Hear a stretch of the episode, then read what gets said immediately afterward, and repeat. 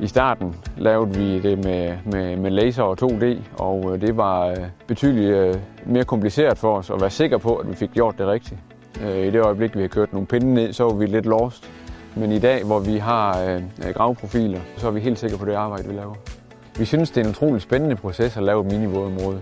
Det er spændende at se det natur, det, det vildt liv, det giver bagefter, og samtidig har vi hver eneste gang oplevet, at naboerne til et minivådområde bliver rigtig glad, og landmanden er glad, og faktisk får han også lidt bedre afdrænet hans marker.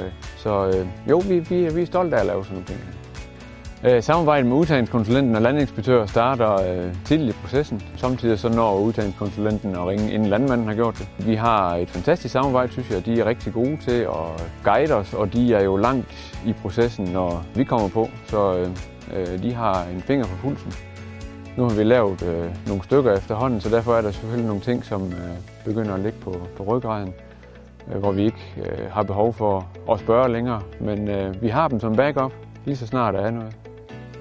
Ja, den vigtigste opgave som proces, det er jo i bund og grund, at landmanden han får godkendt sit minimum, når vi er færdige. Så derfor er vi jo enormt afhængige af landinspektørerne og øh, øh tegninger, at vi får øh, lavet en gravprofil øh, til gravmaskinen, så vi ikke har øh, nogle ting at tage fejl af, når vi, når vi går i gang. Udgravning af minivådområdet er absolut øh, håndterbart.